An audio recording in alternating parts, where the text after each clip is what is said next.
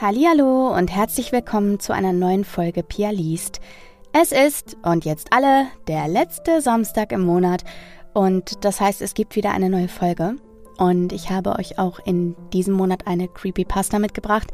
Aber bevor es damit losgeht, möchte ich mich natürlich noch bei einigen Leuten bedanken und außerdem auch über die Releases im letzten Monat sprechen. Also was ist erschienen, bei dem ich mitgesprochen habe. Und das war einiges, liebe Leute, denn logischerweise auf die viele Arbeit in den letzten Monaten müssen viele Releases folgen. Aber bevor ich dazu komme, möchte ich euch eine ganz besondere Sache erzählen. Und zwar bin ich im kommenden Monat, also eigentlich ab nächster Woche quasi, auf Lesereise anzutreffen, wenn ihr Lust habt, vorbeizukommen. Ich bin zusammen mit Bianca Josivoni, deren Buch Golden Bay How It Feels am 28.02. erschienen ist, beziehungsweise erscheinen wird, wenn ihr das jetzt noch vorher hört. Das Hörbuch dazu kommt am 6.03. und wird gesprochen von Überraschung mir. Äh, deshalb bin ich natürlich mit auf Lesereise. Das ist meine Daseinsberechtigung dort. Wir touren durch einige Städte. Und zwar sind wir am 28.02. in Münster zur Buchpremiere. Dann werden wir uns am 2.3. in Hannover einfinden gemeinsam. Am 3.3. sind wir in Berlin-Pankow. Und am 5.3. sind wir in Bern im Orel Füssli und ebenfalls im Orel Füssli in Thun sind wir am 6.3. Dann ist die Lesereise zu Ende. Das heißt, für uns geht es vom Münsterland über Niedersachsen nach Berlin und dann nochmal in die Schweiz. Die Lesungen in Deutschland finden allesamt in den Thalia-Filialen dort vor Ort statt. Und äh, Tickets bekommt ihr zum Beispiel unter reservix.de. Ich würde mich freuen, euch dort zu sehen. Macht euch mal kenntlich. Wir haben sicherlich auch Zeit danach noch zu schwatzen. Wenn ihr Lust habt, also kommt vorbei, sagt Hallo. Wir freuen uns auf jeden Fall. Und ich freue mich ganz besonders auf diese tolle Lesereise. Genau. Aber ich hatte Releases versprochen, jetzt kommen Releases. Golden Bay zählt natürlich noch nicht dazu, denn das erscheint erst im März, also als Hörbuch. Aber den Anfang macht am 2.2., seit dem 2.2. gibt es überall, wo es Hörbücher gibt, The Darkest Queen von Nina McKay mit dem Untertitel Kuss der Dämonen. Ein Fantasy-Abenteuer aus dem Hause McKay. Ich würde sagen, angesiedelt im Bereich 14, 15 plus alterstechnisch, aber mal wieder ein äh, wunderbarer Jugend-Fantasy-Roman. Erster von zwei Teilen, den zweiten spreche ich auch und der erscheint im Herbst diesen Jahres. Dann geht es weiter mit Today I'll Talk to Him. Das ist ein ganz besonderes Projekt gewesen von Bianca Wege übrigens. Und das kam auch inmitten dieser Zeit, in der ich dachte, okay, mir platzt der Terminkalender aus allen Nähten. Aber dann gab es ein Zauberwort. Der Argon Verlag, bei dem dieses wunderschöne Buch erschienen ist, hat gesagt, die Protagonistin streamt Sims. Und wer mir bei Instagram gewogen ist, der weiß, ich liebe Sims. Und äh, deshalb äh, war es natürlich irgendwie für mich klar, okay, die Protagonistin hat mich irgendwie gefunden. Das Buch muss ich machen. Und deswegen habe ich das gesprochen. Also es geht um Layla. Layla streamt bei den Sims online über Twitch ihre Liebesbeziehung, ihre fiktive, in der Sims-Welt stattfindende Liebesbeziehung mit ihrem Jugendschwarm Asher. Ja, und äh, da ergibt es sich, dass sie dann gewisse Challenges machen soll, weil sie Asher auch im echten Leben wieder begegnet äh, am College. Und äh, ja, es gibt aber noch jemand anderen, mit dem diese Challenges irgendwie viel besser laufen. Und äh, ja, könnt ihr euch vorstellen, großes Chaos äh, zwischen Sims und realer Welt und äh, darüber hinaus eine ganz wunderschöne, furchtbar süße Liebesgeschichte. Also, wer sich da angesprochen fühlt, hört gerne rein. Überall, wo es Hörbücher im Streaming gibt. Today I'll Talk to Him von Bianca Wege. Dann ging es weiter mit Blackwell Palace Feeling It All. Leute, was ein Ritt, kann ich euch sagen. Also dieses Buch ist großartig. Äh, von vorne bis hinten ein absolut großartiges Buch. Es hat unheimlich viele Komponenten. Also eigentlich ist es ein New Adult Buch, das heißt, es ist ein Romance-Titel, aber bitte noch nicht abschalten, denn es hat ganz, ganz, ganz viel Crime-Plot und viele Intrigen und so weiter. Ich würde sagen, es ist so eine Kreuzung aus Pretty Little Liars, Gossip Girl und auf jeden Fall irgendwas Herzliches, Weiches noch dabei. Äh, das Buch hat wahnsinnig viel Spaß gemacht. Es war super spicy. Also ich hatte wirklich äh, sehr häufig einen recht roten Kopf beim Sprechen. Es äh, ist großartig geschrieben. Die Autorin hat Stilmittel eingebaut, die quasi die Gedanken der Protagonisten nochmal näher an den Leser, die Leserin oder in meinem Fall Hörer, Hörerin bringen sollen. Und ich glaube, das ist gut gelungen. Also hört mal rein, es war in wirklich jeder Hinsicht sehr herausfordernd. Blackwell Palace, Feeling It All. Der dritte Teil der Frozen Hearts Reihe von Ayla Dade. Den könnt ihr übrigens unabhängig von den ersten beiden Teilen hören. Dann gibt es seit dem 24.02. Alice in La La Land von der großartigen Kelly Oram, eine der großen Ehren meines letzten Sprecherjahres, bei äh, Audible. Denn eigentlich war das ein Bookbeat Original für eine gewisse Zeit und jetzt gibt es das auch seit kurzem. Zum Beispiel bei Audible. Alice in La La Land von Kelly Oram. Weiter geht's mit einem weiteren besonderen Buch. Und zwar mit Die Unbändigen. Und da geht es um drei Frauen aus unterschiedlichen, ja, ich möchte fast sagen Zeitaltern, die sich ihre Unabhängigkeit erkämpfen. Und die drei sind vielleicht noch anders miteinander verwoben, als man es auf den ersten Blick oder auf, aufs erste Hören denken mag. Und es geht um Familienbande, um weibliche Unabhängigkeit und auch um die Kraft der Natur.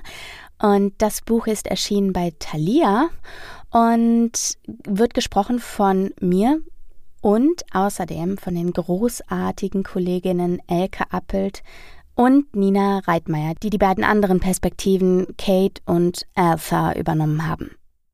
Dann geht es weiter. Ja, wir sind noch nicht am Ende, aber fast. Es geht weiter mit Wie Farben im Regen. Das Buch ist der dritte Teil der Liebe ist Reihe von Alicia Z und hat ein ganz besonderes Thema behandelt, nämlich was passiert, wenn innerhalb eines homosexuellen Pärchens, in diesem Fall eines lesbischen Pärchens, sich eine der beiden Partnerinnen als trans outet, was passiert mit der Beziehung, was passiert mit der Person selbst, was passiert mit der Person, die die Person, die sich als trans geoutet hat, liebt und mit deren Identität. Und das war wirklich sehr interessant und spannend für mich, das Buch zu lesen, weil die Autorin nach eigener Aussage ihre eigene Geschichte in diesem Buch verarbeitet hat, die Geschichte von ihr und ihrem Mann. Und deswegen war das sehr berührend für mich und eine große Ehre, diese Geschichte erzählen zu dürfen. Es ist natürlich eine fiktive Geschichte. Äh, anhand anderer Charaktere ist das Ganze dargestellt, aber ich weiß, dass vieles von Alicia und äh, von dem Struggle, den sie und ihr Mann in ihrer Beziehung hatten zu dieser Zeit, in dieses Buch hineingeflossen ist. Daher eine große Ehre für mich und äh, ich freue mich sehr, dass es nun draußen ist. Und äh, ja, ich glaube, das war's tatsächlich an Releases in diesem Monat. Im März geht's munter weiter, kann ich euch sagen. Da kommen die nächsten 12 Bücher. Wie gesagt, viel Arbeit trägt viel Ernte nach sich, im Bestfall. Genau, also äh, an der Stelle auf jeden Fall schon mal viel Spaß beim Hören. Es ist bestimmt für jeden irgendwie was dabei. Und darüber hinaus möchte ich natürlich, bevor es dann tatsächlich endlich zur Geschichte geht, mich noch bedanken. Und zwar bei ein paar Leutchen diesen Monat. Ich möchte den Anfang machen mit Gosja, die mir eine PayPal-Zuwendung hat zukommen lassen, äh, schon Ende letzten Monats. meistens sind die Folgen für den Samstag, für den letzten Samstag im Monat dann schon vorbereitet und hochgeladen. Das heißt, die Dankeschöns, die fließen dann erst in den nächsten Monat mit rein sozusagen. Also vielen Dank, liebe Gosja. Gleiches gilt für Katharina Theresia, für Julia, für Christina und für Annika, die mir allesamt per PayPal eine Zuwendung haben zukommen lassen. Wenn du mich auch monetär unterstützen möchtest, dann kannst du das auch tun, indem du an danke@pia-liest.de einen Betrag deiner Wahl via PayPal sendest oder indem du den Podcast fleißig hörst, fleißig empfiehlst und natürlich bewertest. In der App, in der du den Podcast nutzt, sofern es da eine Bewertungsfunktion gibt. Freue ich mich über jedes Sternchen, über jedes positive Wort und natürlich, wenn du allen, die mal eine gute, gute Nachtgeschichte gebrauchen könnten, davon erzählst. Genau. So, das war's. Vielen Dank fürs Zuhören. Vielen Dank fürs Wiedereinschalten. Ganz viel Spaß bei der heutigen Geschichte und wir hören uns im nächsten Monat wieder.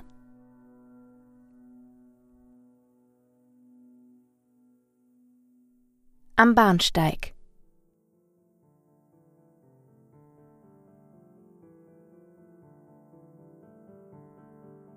Ich sitze auf einer Bank an einem Bahnsteig. Das triste Grau der einbrechenden Nacht ummantelt die Stille um mich herum. Oder bricht bereits der neue Morgen an, der die letzten Reste der Finsternis zu vertreiben versucht, dabei jedoch nur einen bleiernen, schweren Himmel erhellen und aufdecken wird? Ich kann es nicht sagen.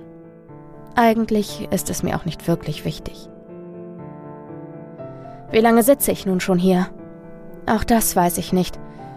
So viel Zeit scheint vergangen und doch schweben die Erinnerungen mir klar und deutlich vor dem inneren Auge. Sie lassen mich nicht los, lassen mich nicht gehen. Also bleibe ich weiterhin hier, wartend. Auf was? Das ist mir ebenso unbekannt. Nicht, dass es eine Rolle spielen würde. Selbst wenn ich wollte, ich würde mich hier nicht wegbewegen. Was gibt es da draußen schon noch? Nichts mehr. Nichts mehr von Bedeutung zumindest. Seit jenen Tagen sieht es überall gleich grau aus. Warum also rastlos umherwandern? Wozu sich vergebliche Mühen machen? Lieber sitze ich hier, warte und fröne meiner Einsamkeit, die mir schon so lange ein treuer Begleiter ist. Die angenehme Stille wird von einem knirschenden, unangenehmen Laut vertrieben. Dröhnend schallt eine Ansage durch die blechernen Lautsprecher. Sehr geehrte Fahrgäste, der Zug nach... Ein Störgeräusch überdeckt das Ziel, ehe die Ansage nahtlos weitergeht. Verspätet sich um wenige Minuten. Wir bitten um Ihr Verständnis. Wenige Minuten. Natürlich. Das sagen Sie nun schon seit... Ich kann nicht sagen, wann ich diese immer gleichen Worte das erste Mal gehört habe. Jedenfalls nicht seit Beginn meines Wartens. Nein, am Anfang war da nur Stille gewesen.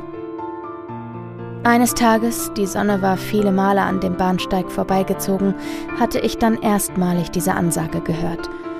Und seitdem in präziser Regelmäßigkeit. Anfangs habe ich mich noch daran gestört. Vertrieben die unnützen Worte, die außer mir ohnehin niemand hören konnte, doch meinen guten Freund, die absolute Geräuschlosigkeit. Irgendwann jedoch habe ich mich daran gewöhnt.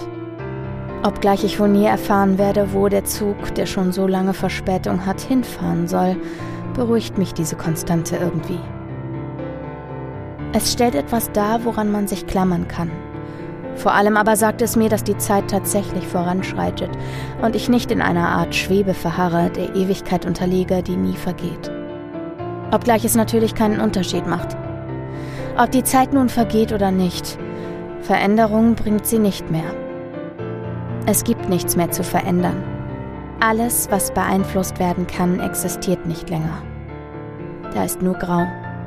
Eine endlose Leere, die mich in sich gefangen hält. Ob es da draußen noch andere gibt, die dieses Schicksal teilen? Die letzten Überbleibsel einer untergegangenen Zivilisation? Wenn dem so ist, haben sie sich bisher nicht hierher verirrt, und ich würde nicht den Fehler begehen, mich auf die Suche nach ihnen zu begeben, denn eine angefangene Suche würde in Hoffnung münden. Hoffnung, die Enttäuschung nach sich ziehen könnte. Und dann? Dann würde ich restlos zerbrechen.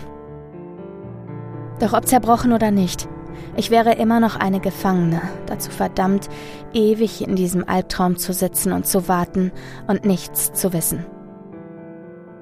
Nein, da gebe ich mich lieber mit dem zufrieden, was ich habe. Meinen Bahnsteig, die Stille und die Ansagen. Dazu eine mehr oder weniger bequeme Bank und die Gewissheit, dass es immer so bleiben wird. So trostlos es auch klingen mag, ich finde eine gewisse Form von Frieden darin. Wenn auch sonst nicht viel mehr. Eine kalte Windböe zieht auf. Langsam wird es dunkler, mich fröstelt leicht. Ich ziehe die Jacke, die ich während meiner endlosen Rast trage, ein bisschen enger um mich. Nicht, dass es etwas bringen würde. Das dünne Strickjäckchen hält kaum der Kälte stand, die Nacht um Nacht ihre Klauen nach ihrem Opfer ausstreckt. Auch daran habe ich mich gewöhnt, dennoch könnte ich gerade gern darauf verzichten. Immerhin weiß ich nun, dass sich der Tag tatsächlich den Abendstunden zuneigt. Im Dunkeln werde ich trotzdem nicht sitzen müssen, da die Lampen des Bahnsteigs über mir ihr mildes Licht auf mich herabscheinen lassen. So wie sie es jede Nacht tun, ohne jemals auszufallen. Eigentlich verwunderlich, doch ich wundere mich schon lange nicht mehr über derlei Dinge. Aus einer Laune heraus, ich selbst kann nicht genau sagen warum, erhebe ich mich plötzlich von meiner Bank. Meine steifen Glieder machen es mir nicht leicht, und dank meiner langen Ruhepause fühle ich mich zittrig auf den Beinen, doch ich bleibe standhaft. Eine weitere Böe zieht auf, heftiger als die vorherige. Sie dringt mir tiefer in die Knochen, lässt mich stärker als gewohnt frösteln. Nein, regelrecht frieren. Ein bisschen Bewegung wird mir vermutlich gut tun, auch wenn ich freilich auf dem Bahnsteig bleiben werde. Von meiner Position aus blicke ich einmal nach rechts und einmal nach links, entscheide jedoch, dass es eigentlich egal ist, in welche Richtung ich marschiere und entschließe mich deswegen für die linke Seite. Der erste Schritt fällt mir noch schwer, ebenso der zweite und dritte. Wie lange habe ich mich nicht mehr bewegt? Ich kann es nicht sagen. Nach einigen weiteren Schritten gewöhnt mein Körper sich langsam wieder an die Bewegung und aus steifem Stolzieren werden halbwegs geschmeidige Abläufe. Ein weiterer Windstoß zieht auf. Er bläst mir mitten ins Gesicht, doch nun störe ich mich nicht mehr so sehr daran. Zwar spüre ich ihn auf der Haut beißen, bemüht in dem Versuch, mir das letzte bisschen Wärme aus dem Körper zu zerren, doch wehre ich mich mit ebenso starker Verbissenheit dagegen. Ein ungewohnter Kampfgeist lodert in mir auf, der mich wärmt und der Widrigkeit trotzen lässt. Dennoch stellt sich der kurze Fußmarsch als beschwerlich heraus. Ich habe so lange still dagesessen, regelrecht vor mich hin vegetiert, dass mich schon ein paar Meter auslaugen und nach Luft schnappen lassen. Kurz darauf erreiche ich einen Stützpfeiler, der die Erweiterung des Bahnhofes über mir aufrecht hält, und mache daran Rast. Mit einer Hand stütze ich mich ab, während ich mich leicht nach vorne beuge, darum ersucht, die ruhige Kontrolle über meine Atmung zurückzuerlangen. Nachdem ich mich ein wenig beruhigt habe, folge ich einer weiteren Intention und blicke nach links, zu der Säule. Im ersten Moment erschrecke ich, da meine Augen zuerst einmal meine Hand fokussieren.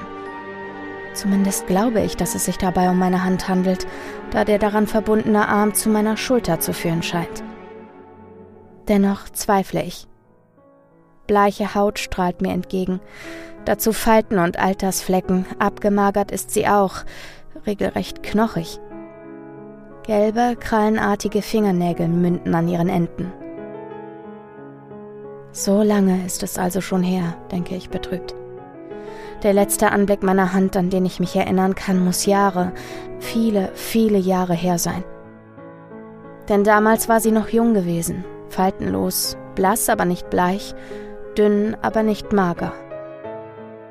Kurzum, ich bin zu einer alten Frau geworden. Und in all der Zeit habe ich nicht viel mehr als diesen Bahnsteig gesehen. Seltsamerweise macht mich diese Erkenntnis wütend. Es ist ein Gefühl von vielen, die ich schon lange nicht mehr verspürt habe. Das triste Grau, das mich nicht nur umgibt, sondern auch in meinem Inneren ruht, wird von einem feurigen Rot vertrieben. Es lässt mich meine Hand zur Faust ballen. Sie zittert aufgrund der Anstrengung, was mich nur noch wütender macht. Dann sehe ich endlich, was mir schon die ganze Zeit entgangen war. Für einen Augenblick verflüchtigt sich die Wut, während ich lese, was jemand in dicken schwarzen Lettern auf die Säule geschrieben hat. Die Welt hat sich weitergedreht. Das ist alles, nur dieser eine Satz. Ich lese ihn einmal, zweimal und noch viele weitere Male, doch sein Sinn erschließt sich mir nicht. Was soll das bedeuten, die Welt hat sich weitergedreht? Soll das ein kranker Scherz sein? Seit jenen Tagen dreht sich überhaupt nichts mehr. Nichts verändert sich mehr. Da ist nur Trostlosigkeit, nur Leere, nur Grau. Warum also sollte jemand sowas hier ranschreiben? Und vor allem, wann hat er es getan? In meinen Anfangstagen bin ich noch regelmäßig umhergewandert, zumindest in dem begrenzten Raum, den ich mir zugesagt habe. Ich kenne diesen Bahnsteig in und auswendig, kenne jede Ecke von ihm, jeden Zentimeter, jede Bank, jede Säule, jede Ritze, selbst die Gleise, die zu beiden Seiten entlanglaufen, habe ich genauestens studiert, da mir ja sonst nichts geblieben ist. Doch eines hat hier mit absoluter Sicherheit noch nie gestanden. Diese einfachen und doch vollkommen sinnbefreiten fünf Worte. Ich spüre wieder Wut in mir hochkochen. Wut auf den Schreiberling, der es wagt, derartige Lügen in die Welt zu setzen. Und dann werde ich auch über diesen sinnlosen Gedanken wütend, denn der Schreiberling, den ich am liebsten anschreien möchte, kann nicht existieren. Denn wenn es ihn geben würde, hätte ich ihn bemerken müssen. Nichts, was auf diesem stillen Bahnsteig geschieht, entgeht mir. Zugegeben, im Grunde geschieht nie irgendetwas, aber das ist es ja gerade. Wenn jemand hier vorbeigekommen wäre, um seine Schmiererei zu hinterlassen, hätte ich ihn sicher gehört und allem voran er oder sie mich gesehen.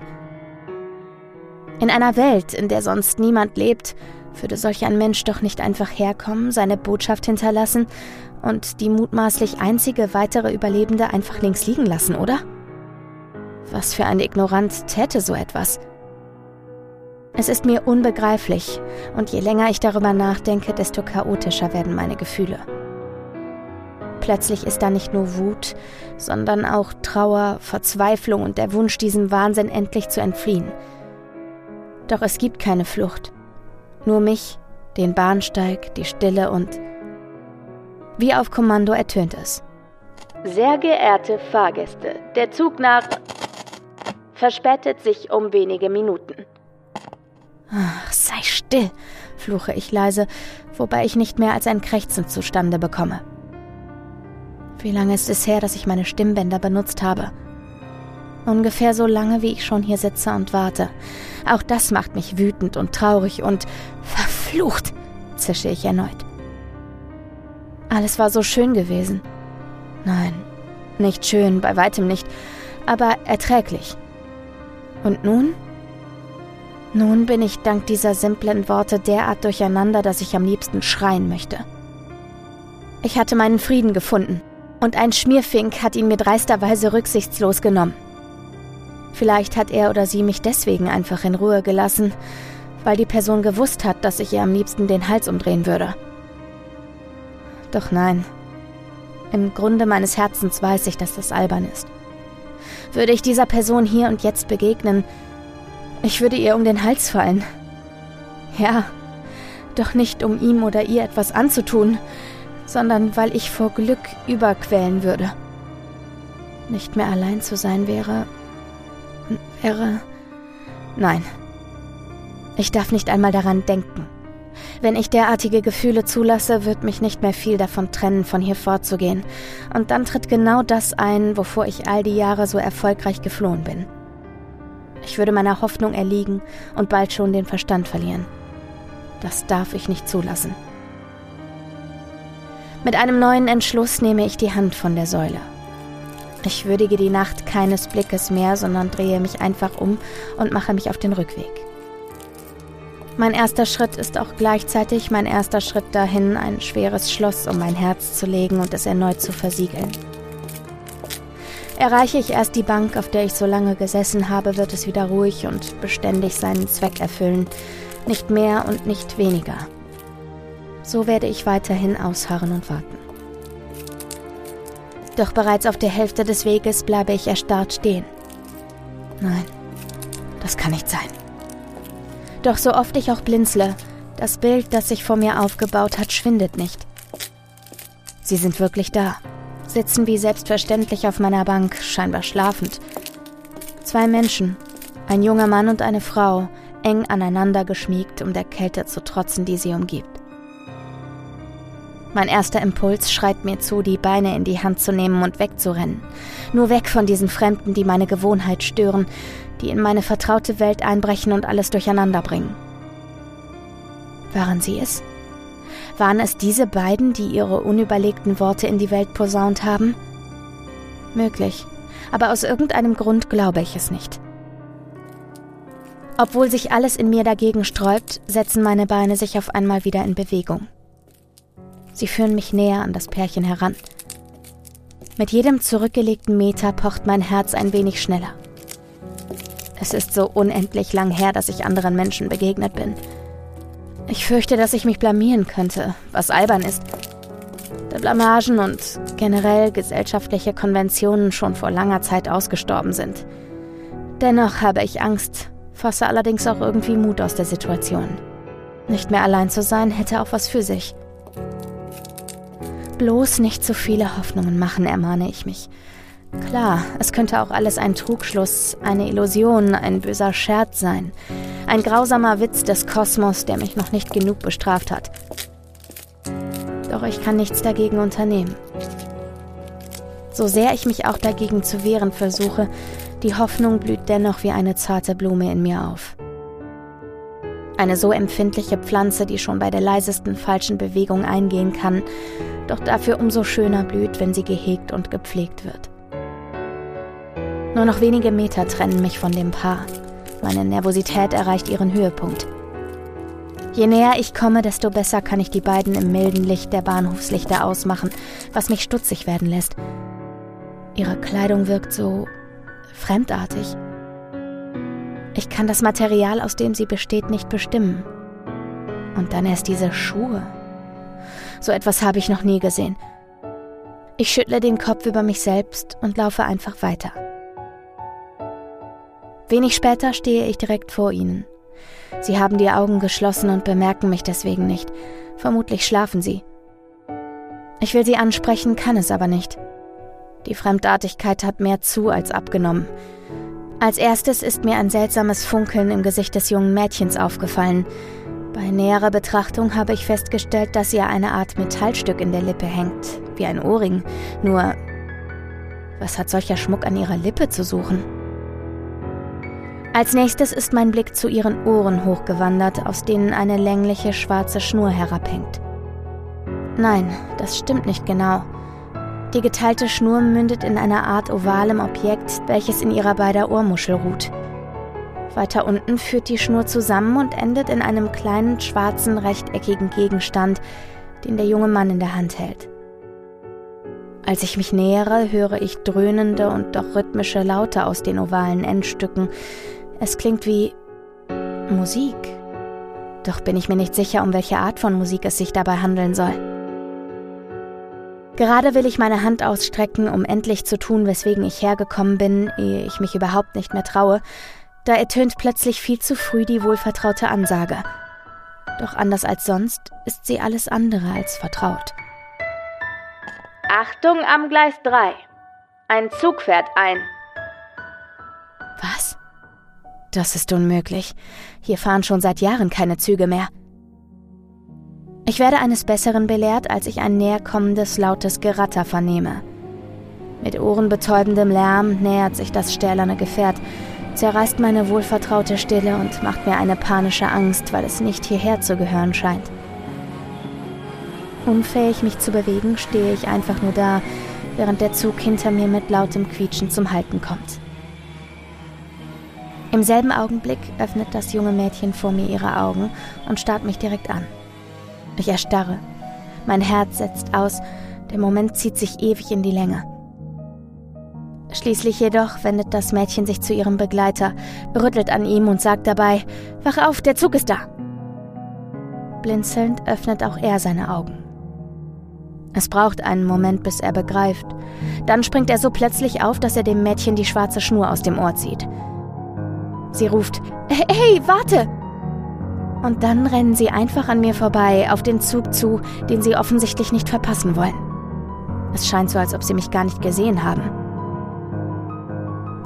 Als ich es endlich schaffe, mich aus meiner Paralyse zu befreien und mich quälend langsam umzudrehen, erhasche ich gerade noch einen Blick auf das Gefährt, welches sich bereits wieder in Bewegung setzt. Der Anblick irritiert mich beinahe mehr als die beiden Unbekannten. Länglich ist der Zug und gleichförmig, die obere Hälfte weiß, die untere rot. Von innen strahlt helles Licht heraus. Seltsam leuchtende Anzeigen künden von dem mutmaßlichen Fahrziel. Was für ein Gefährt ist das? Kein Zug, den ich kennengelernt habe, sah so aus. Er wirkt wie aus einer fremden Welt. Oder Zeit. Nein, das ist unmöglich. Ich mag ja gealtert sein, aber seitdem hat sich nichts verändert.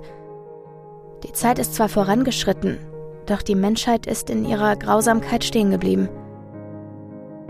Die Welt hat sich weitergedreht. Nein. Nein! Ich will schreien, doch ich kann es nicht, nur ein Krächzen verlässt meine Lippen, das ich unter den donnernden Lauten des Zuges nicht einmal selbst hören kann.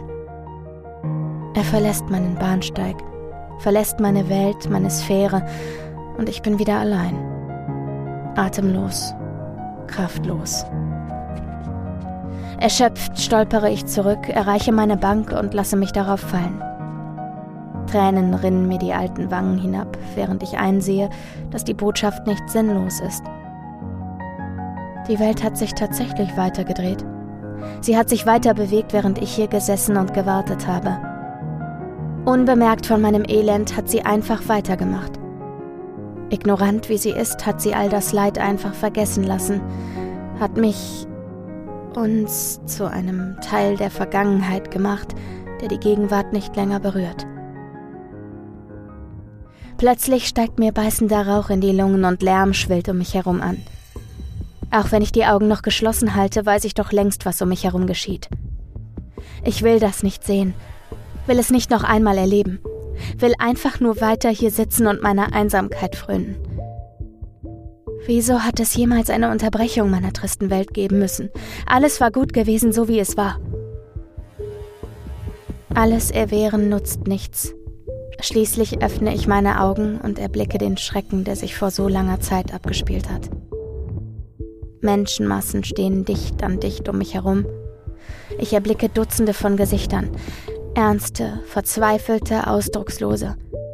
Gesichter solcher, die zu verstehen versuchen, wo es kein Verstehen gibt. Solche, die wütend sind, die aufbegehren wollen, es aber nicht können. Solche, die resignieren und auch solche, die versuchen, ihren Frieden mit sich und der Welt zu machen. Nicht wenige von ihnen trösten ihre weinenden Kinder, die noch weniger als sie selbst begreifen, was hier geschieht. Und dann gibt es noch die anderen jene, die nicht zum Teil des Gedränges gehören, die es vielmehr in Schach halten, wie Schäfer, die über ihre Herde wachen, auf das ja kein Tier auf dumme Gedanken kommt. Auch in ihren Gesichtern erkenne ich so manches. Pflichtbewusstsein, fehlgeleiteten Glauben, Boshaftigkeit, aber auch Hilflosigkeit. Einige von ihnen genießen, was sie tun, Einige fühlen sich schuldig, viele verhalten sich stoisch, tun einfach, was man von ihnen verlangt, da sie die Konsequenzen für eine Weigerung nur zu gut kennen. Ich möchte sie hassen, möchte sie anspringen, ihnen ihre Waffen aus den Händen reißen und sie gegen sie richten. Doch was würde es nützen? Sie sind zu viele. Und außerdem will ich nicht Feuer mit Feuer bekämpfen. Hass kann nicht über Hass siegen. Niemand kann hier siegen. Es gibt auf allen Seiten nur Verlierer. Aus diesem Grund resigniere auch ich, habe auch ich resigniert. Obgleich es in der schieren Masse unmöglich scheint, finde ich mich selbst. Ein paar Meter rechts von mir blitzt kurz mein Antlitz zwischen den ganzen Gesichtern hervor. Es ist jung, unschuldig und bereit in der Erwartung dessen, was schon bald kommen würde. Mein Blick ist stur gerade ausgerichtet. Wenn ich schon gehen muss, dann mit erhobenem Haupt. Neben mir, so weiß ich, steht mein kleiner Bruder. Ich halte sein kleines Händchen. Er ist noch so jung. Auch wenn es schon so viele Jahre her ist, spüre ich meine Wut darüber noch heute, doch ich halte sie im Zaum, zeige ihm statt Wut und Hass nur meinen störrischen Mut oder das, was ich gerne als solchen bezeichne. Im tiefsten Inneren stehe ich Todesängste aus, doch ich muss standfest bleiben. Für ihn, bis zum letzten Atemzug, denn ich bin alles, was er noch hat. Vater und Mutter sind schon gestorben, bevor wir hierher gebracht worden sind. Man hat sie auf der Flucht erschossen. Sie haben versucht, uns Zeit zu erkaufen. Vergebens. Wir sind nicht weit gekommen. Ratternde Geräusche kündigen einen sich nähernden Zug an. Keine Ansage, nur das näher kommende Gefährt Richtung Endstation. Die Menschen um mich herum werden ruhiger. Sie können noch so verzweifelt, noch so wütend, noch so hasserfüllt sein. Die Laute lassen sie alle ruhiger werden. Sie erkennen die Ausweglosigkeit, wissen, dass es keinen Zweck hat und ergeben sich in ihr Schicksal.